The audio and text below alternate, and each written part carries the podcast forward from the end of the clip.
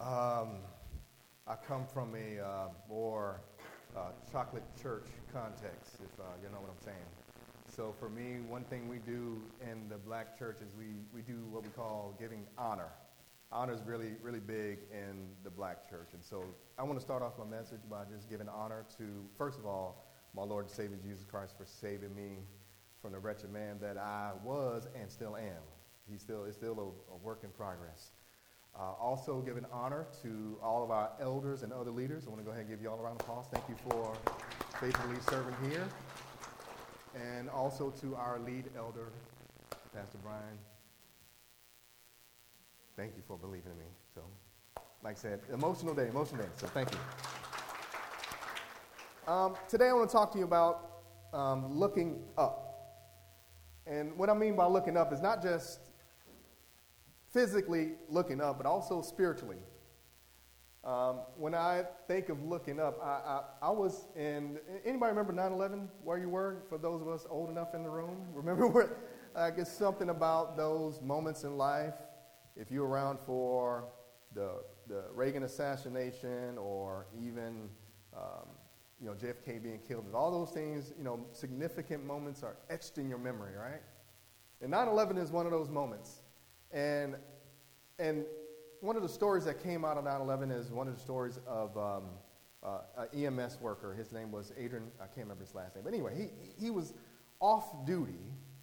I think his last name was Walsh, Adrian Walsh. He was, uh, he was off duty. And so he was just living his life, just going about his day, and all of a sudden, all the fire companies are rushing towards the World Trade Center and he's off duty, and it's like they need everybody.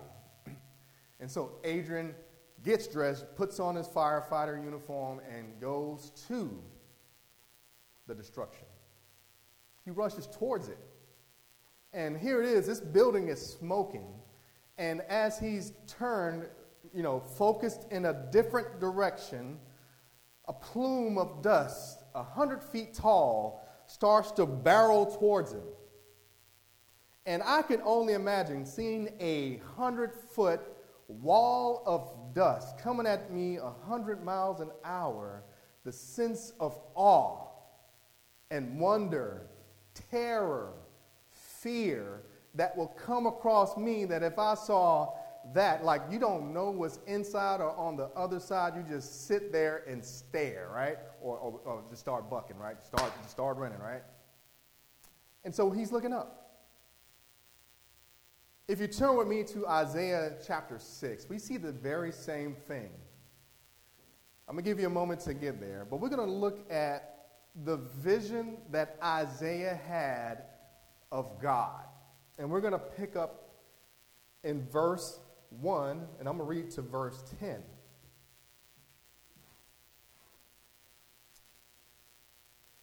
If you got there, say, I got it. Amen. Amen. Let's roll. In the year that King Uzziah died, I saw the Lord high and exalted, seated on a throne, and the train of his robe filled the temple. Above him were seraphim, each with six wings. With two they covered their faces, and with two they covered their feet, and with two they were flying. And they will call to one another, Holy, holy is the Lord Almighty. The whole earth is filled with his glory. And a good note there, and if we pattern our lives after the angels, the covering of the, eye, of the face and the covering of the feet is an act of worship. With one set of wings, they worked. And that is a good example of we should be worshiping twice as much as we work. Amen? At the sound of their voices, the doorposts and the threshold shook, and the temple was filled with smoke. Woe to me, I cried. I am ruined for I am a man of unclean lips, and I live among a people of unclean lips, and my eyes have seen the King, the Lord Almighty. Then one of the seraphim flew to me with a live coal in his hand, which he had taken with tongs from the altar. With it, he touched my mouth and said, See, this has touched your lips. Your guilt is taken away, and your sin atoned for. Then I heard the voice of the Lord saying, Whom shall I send, and who will go for us? And this is what I kind of want to key in on. And I said, Here am I, send me. He said, Go and tell this to the people. Be ever hearing, but never understanding. Be ever seeing, but never perceiving. Make the heart of this people callous. Make their ears dull and close their eyes. Otherwise, they might see with their eyes and hear, and see with their eyes, hear with their ears, understand with their hearts, and turn to be healed. And it is my prayer today as I go into my little brief message that we hear and we see what God wants us to. Amen? Let us pray real quick. Lord, thank you. Your word is sweeter than the honey from the honeycomb. And Lord, we just pray that our hearts and uh, our minds, our ears, spirits are receptive to what you're going to say. Don't need to hear from me, Lord. I'm just a frail, flawed man, but you are mighty. You know what the needs of every person in this room is. And regardless of how successful or how I fail at preaching, I pray that through the power of your spirit, you fill the gaps. We love you, Lord. We thank you in Christ Jesus' name. And all of God's people say amen. amen. So, looking up, this is the, this is the, the, you know, the, the, the prophet Isaiah. And he gets this vision. And could you imagine, like, not imagination, but you know, vision is just as I'm seeing and looking at you guys right here to visibly, tangibly see God. And Isaiah is struck by God's holiness in light of his own personal sinfulness. And so that is the, the hundred foot tall dust of smoke coming at you moment for Isaiah. He is sitting there looking up at God and he is amazed at the power and the majesty of God. But here's the thing about God He, he, he could, of his own volition, of his own power and might, do what he's asking Isaiah to do. God, God, God can make it happen. But God does this thing that one theologian says he draws, he draws straight lines using crooked sticks. I'm one of them. God has a way of taking flawed, messed up people and doing great things through. So I don't ever want you to think to yourself that I, oh, I can't do this because I don't have that education and I'm not. No, God uses the foolish things of the world to confine, confound the wise. Isaiah's looking up. And God says, Go. He doesn't say, just stay here and revel in my majesty. He says to Isaiah, I have a work for you to do. That is within the character of God. For some reason, he just doesn't allow us to just sit around and twiddle our thumbs. I wish he would. I mean, like, it'd be cool if, if we could just all just worship him from the comfort of our recliners, but God has a tendency of saying, I have work that needs to be done. And that work, since the Garden of Eden, was to turn around the, the, the impact of sin, that it, the grip that sin has on our world. The way he does it, the way he chooses to do it, is through people being sent. All right? We see this in Jesus. We just celebrated the first Advent. Jesus, from the, the Father, Son, the Holy Spirit, they were in communion for all eternity, past, present, and future. It's, you try to wrap your mind around it, it's like throwing uh, a napkin on a building expecting to cover it up. You can't even fathom what that means.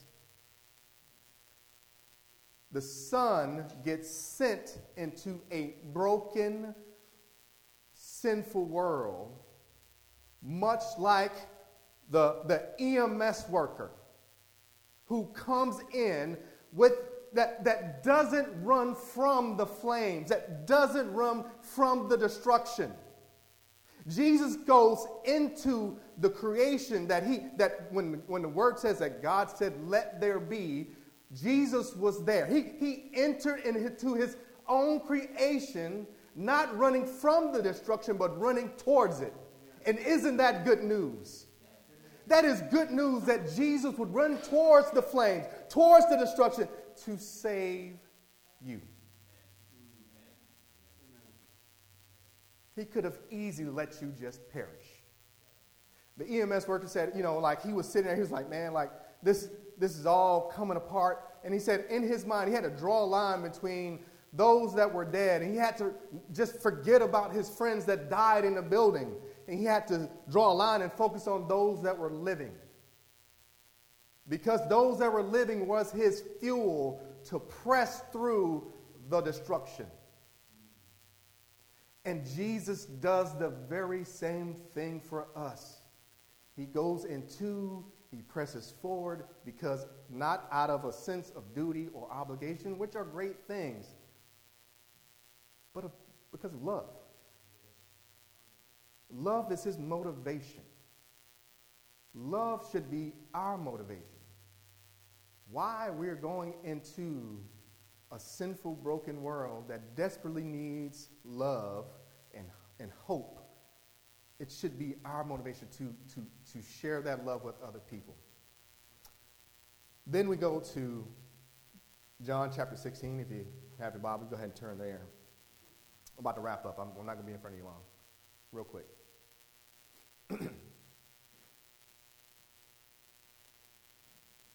so, talking to his disciples about his crucifixion. He says this in John chapter 16, verse 6 through 8.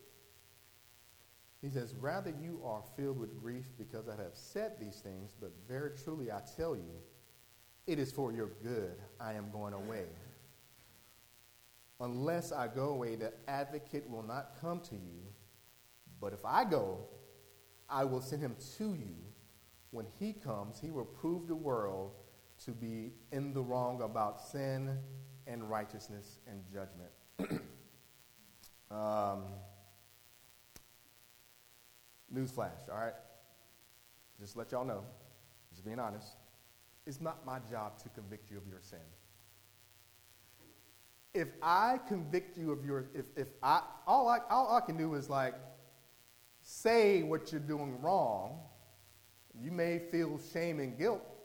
You may have the, the, the, the, you know, you want to behavior modify because you don't want to let me down.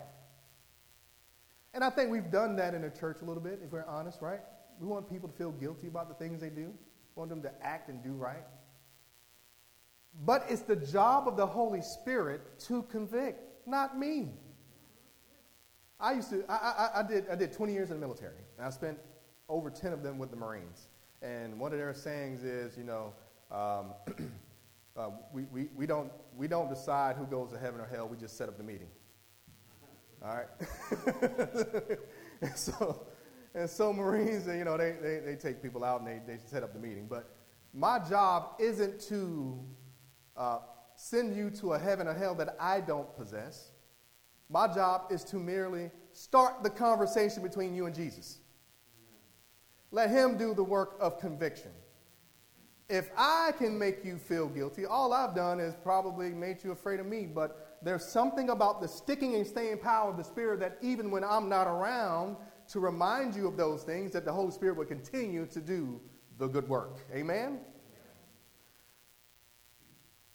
So the Holy Spirit comes to the believers, empowers us, gives us gifts. We go out and we um, invade a, a, a broken, fallen world to be ambassadors of this kingdom of God. And we come to Acts chapter 1, verse 6 through 10. 10. Again, I'm going to be real brief, wrapping up. Another moment of looking up.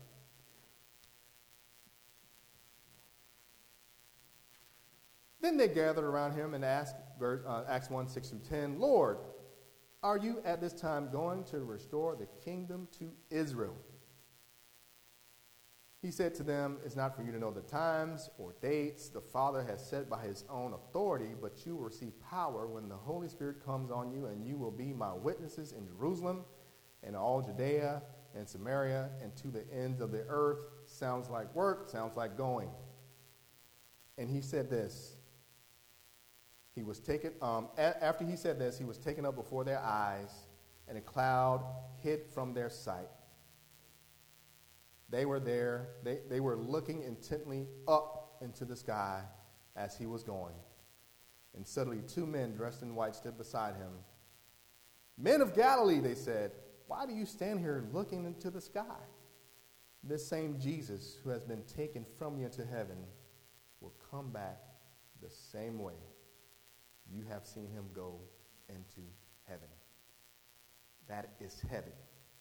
Anybody ever seen like a space shuttle launch or a Starlink, all these different things? Like it's something mind-boggling to just sit there and watch something just go into the sky like it's just defying gravity. And here are the disciples looking up at Jesus going to the clouds. That's, that's crazy. Like, that's so crazy. And you, we all have a tendency sometimes to just stand in places with our mouths open. Just sitting there, oh man, like this is so, and somebody had to come along, like tap him on the shoulder. Bro, y'all got work to do. And we do. There's a work that God is calling us to do. He is calling us to places and to things big and small. It doesn't necessarily have to be so grandiose where you got to raise $10,000 and go to Timbuktu to start a missions trip. It may be something as easy as walking to your somebody that lives into your house, their bedroom door. I was wondering if I could talk to you for a moment and minister to that person.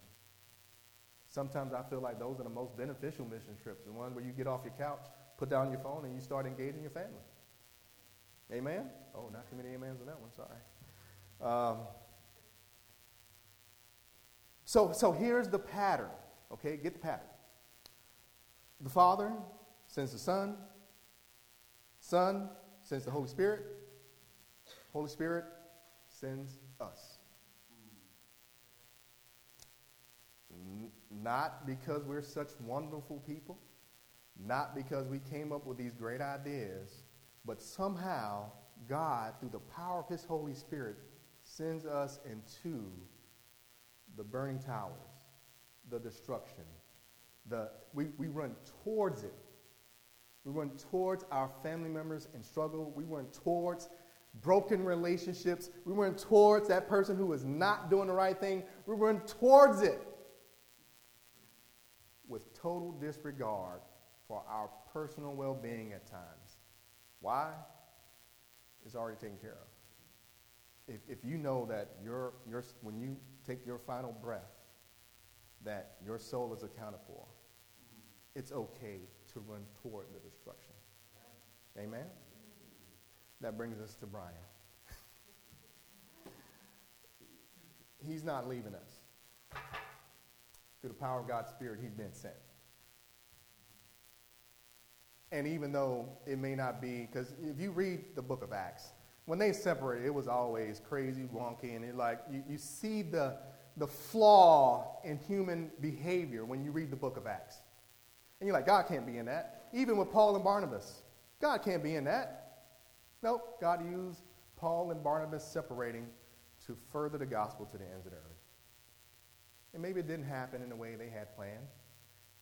Could have been cleaner, could have been nicer. But even, even in the midst of that, God's, God's will was done. Remind, we, we have to remind ourselves of this God doesn't do things because of us or for us, He does it in spite of us. He uses, He uses even when we make mistakes. Anybody ever made a mistake in your life and marriage and you turn around like, man, God still used that, right? So as we as we honor you today, Brian, I want you to know like we we want you to feel We want you to feel like you you you're you're, you're not leaving or being pushed out or or we're going to disregard. No, we we honor you. We thank you for the ministry that God has done through you, and um, the power of the Spirit that continues to send you. Like we want to send you out feeling blessed. So. Uh, right now, before we go into the next part of our, our, our uh, service today, I want us to go ahead and pray for, um, for Brian as he comes up after me. Uh, but first, we're going to go to the video from the district superintendent, Tom Flanders. Good morning, Brian, and everybody at Hope Community Church.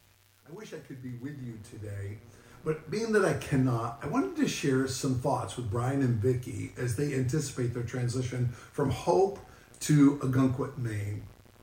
The verse that comes to mind is in the book of Proverbs, chapter 11, where the writer says, Those who refresh others will themselves be refreshed. It's God's promise that if people live their lives committed to the church, to the kingdom of Christ, and to the benefit of others, the Lord is going to provide whatever they have need for in the future. And so we have every confidence that that's going to be your experience as you make your transition north. Recently, I was talking to a couple who had done ministry in Maine and have since relocated to Florida, so they made their move in the opposite direction.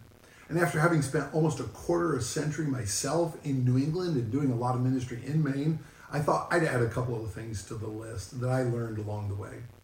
The first one is this listen. Mainers have a lot of stories to tell, and if you'll give them opportunity, they'll tell you those stories.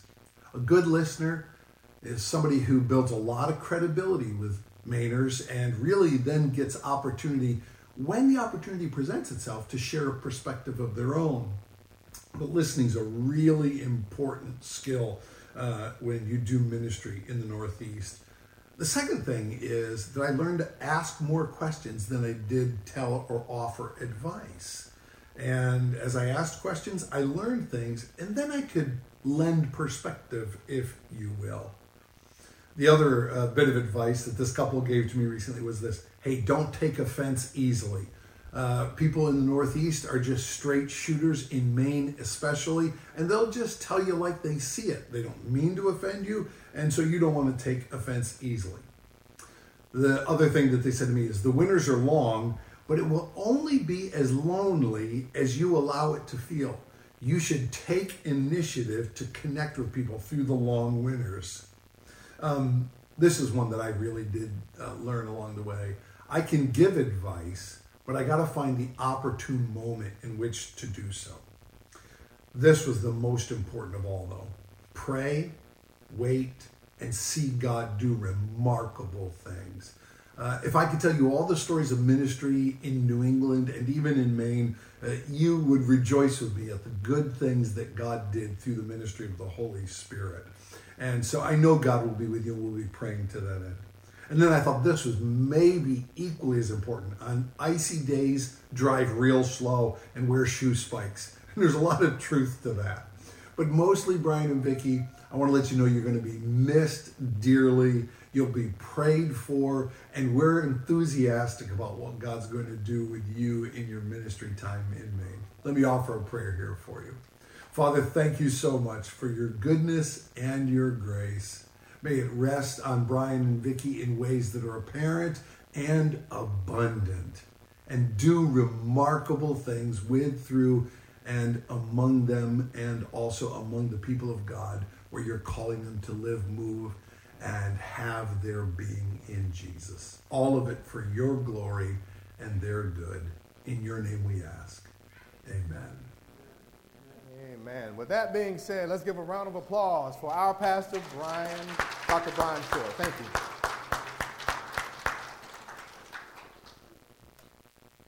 Let me get my hug now.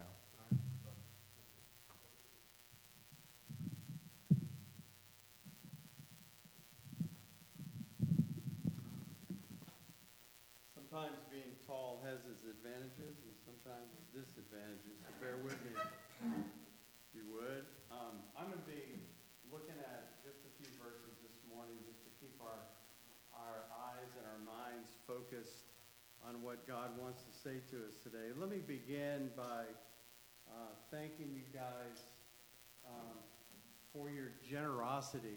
Um, the elders and leadership team of the church um, have given us a, a, parting gift, financial parting gift that was really generous. Uh, we've never experienced anything like that um,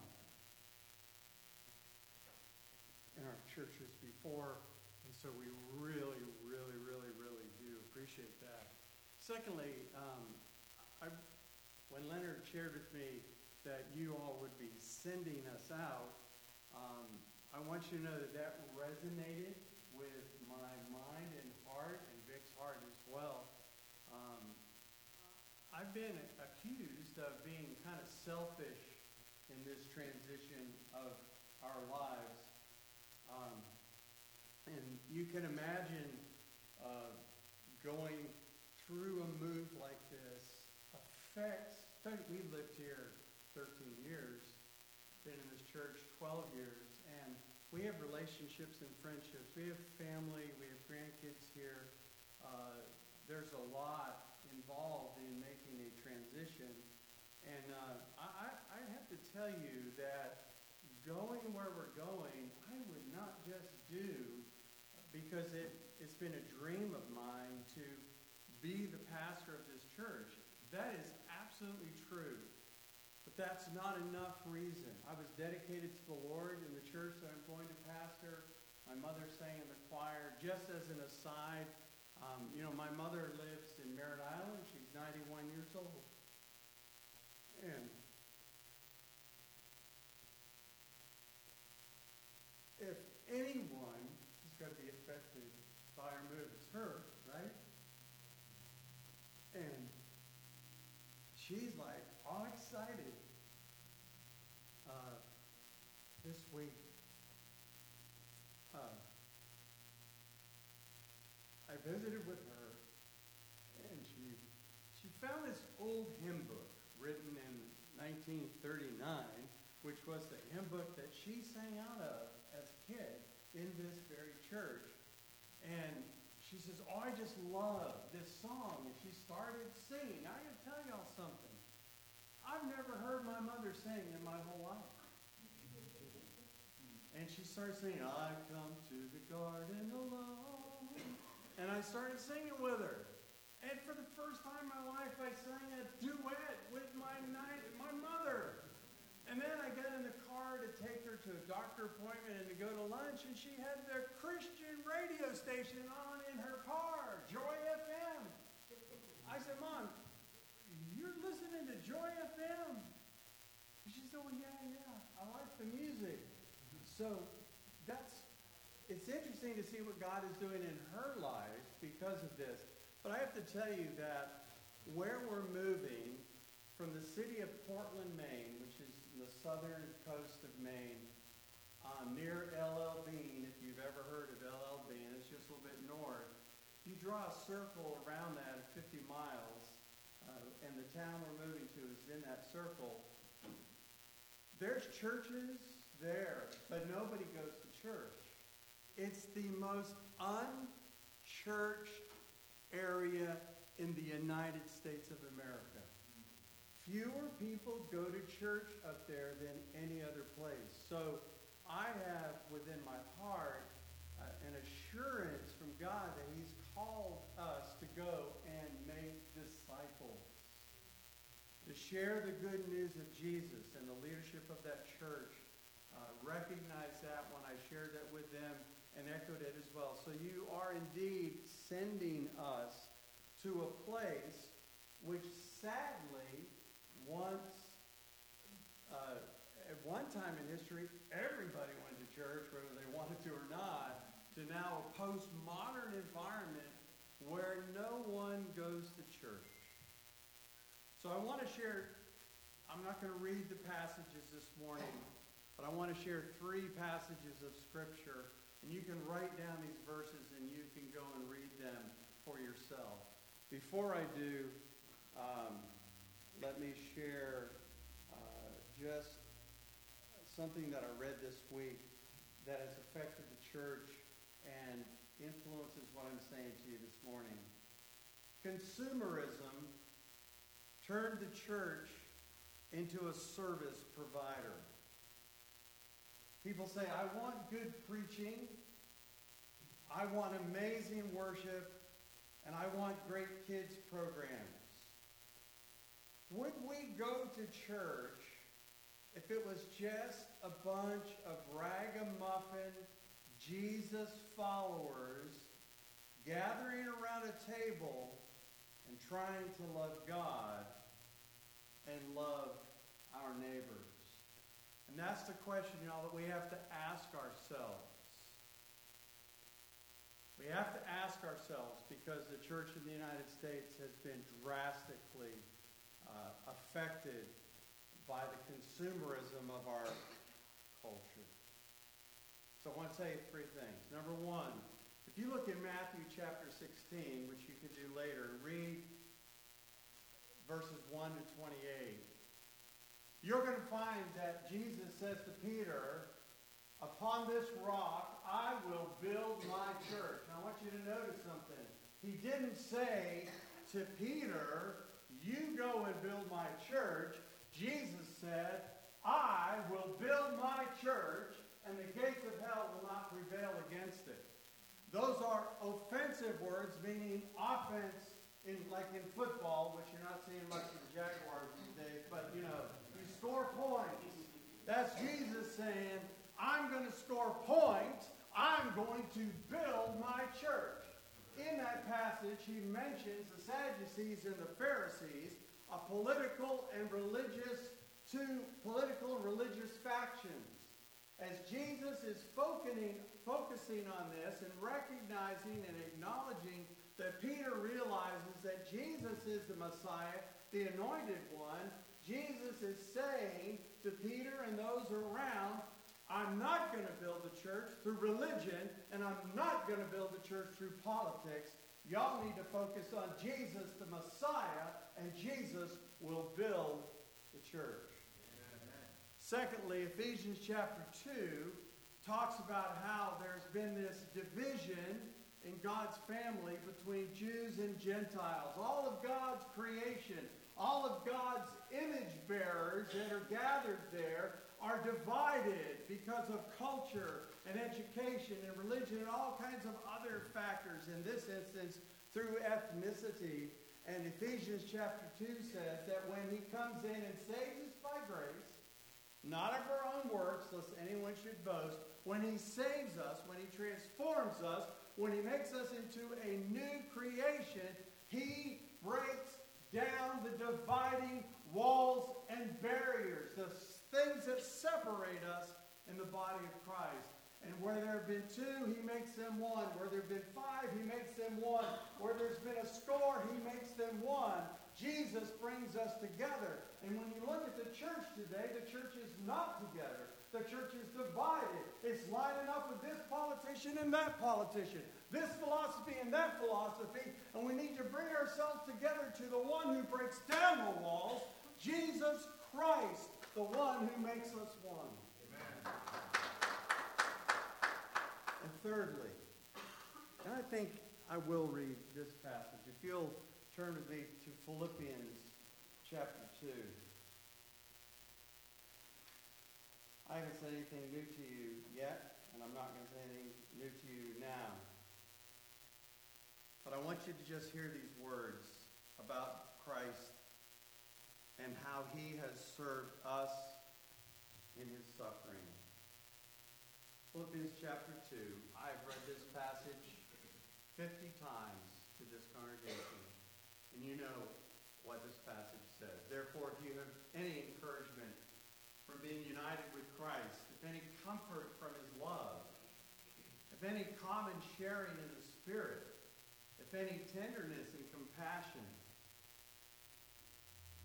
In other words, if you've gotten anything out of this gospel, this relationship with God, with Jesus, then make my joy complete by being like-minded, having the same love, being one in spirit and of one mind.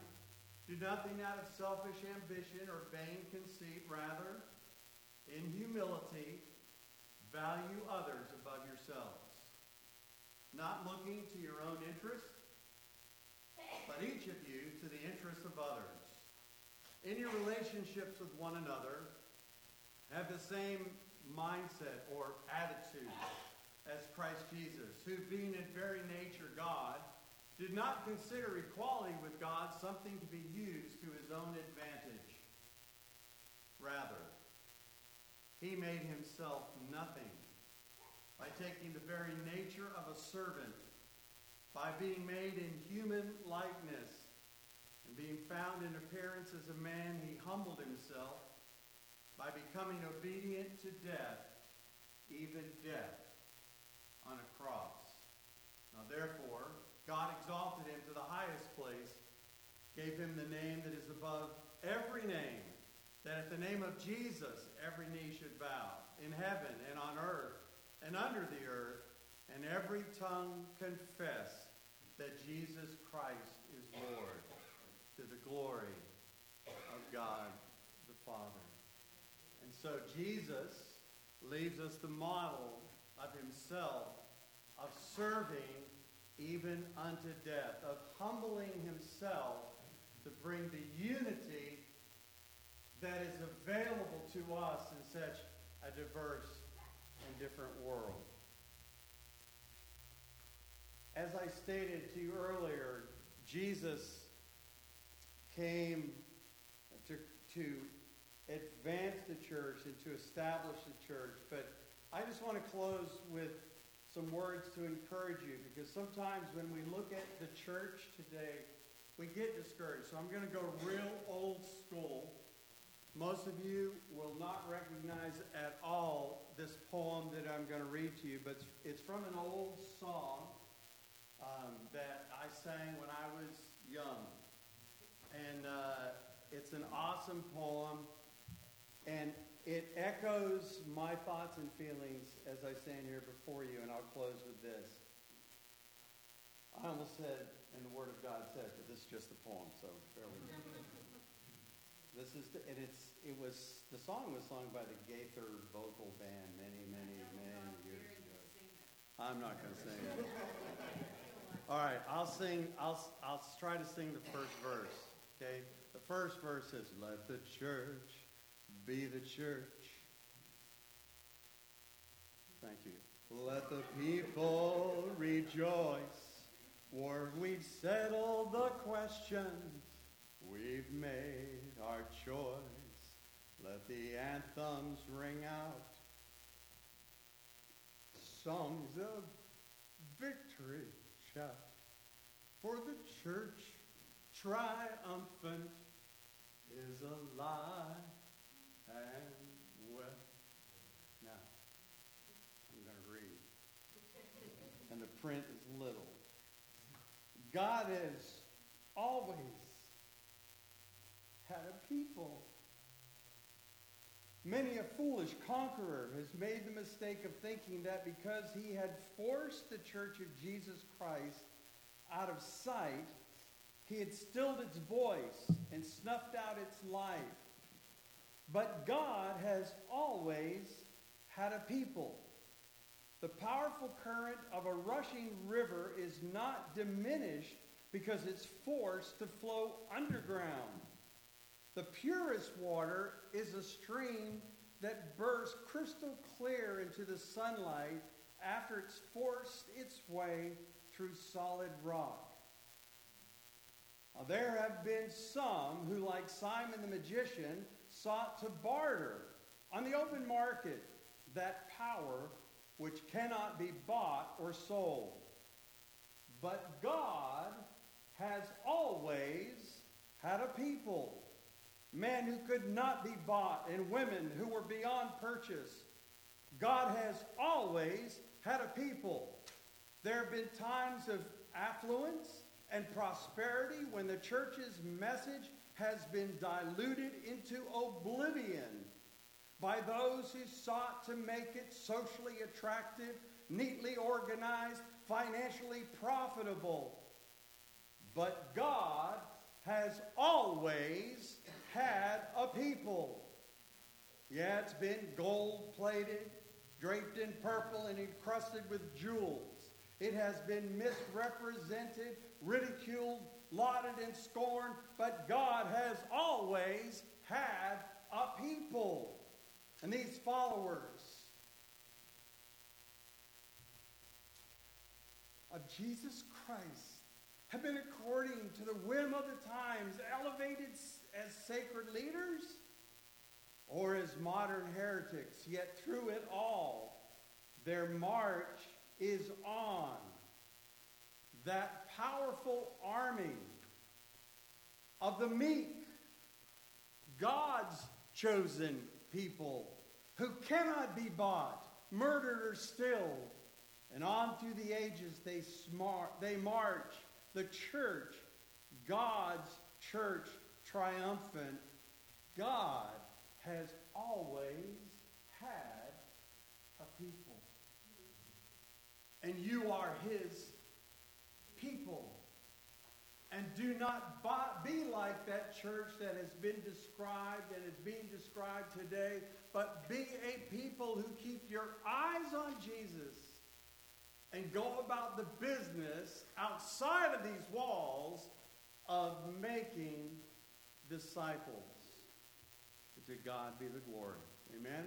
Amen. Amen. So that's the shortest sermon you ever heard from me, but it's all right. Uh, we are going to remember what Jesus has done for us uh, by celebrating communion at this time. And so um, I'm going to invite Leonard to join me, and uh, I'm invite uh, the elders that are here, Romeo and Don, if you'll come. You, just join us up here. And you're going to sing.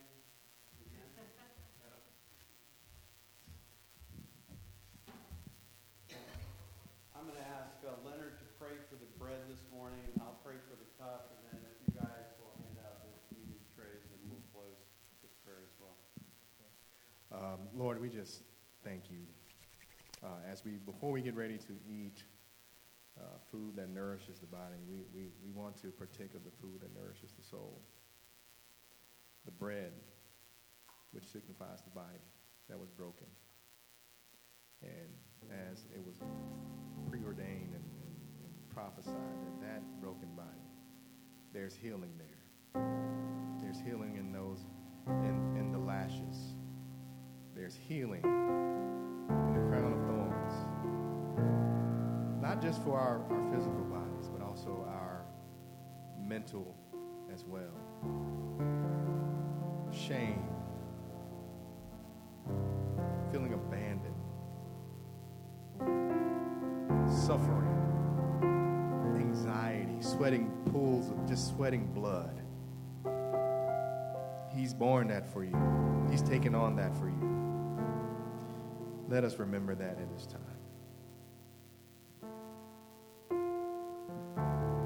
Father God, as we consider the shed blood of Jesus on the cross, we know that he prayed for us and he agonized for us in that garden, so much so that he sweat drops of blood.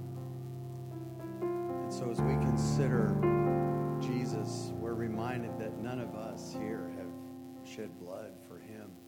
And help us to keep our eyes focused on him.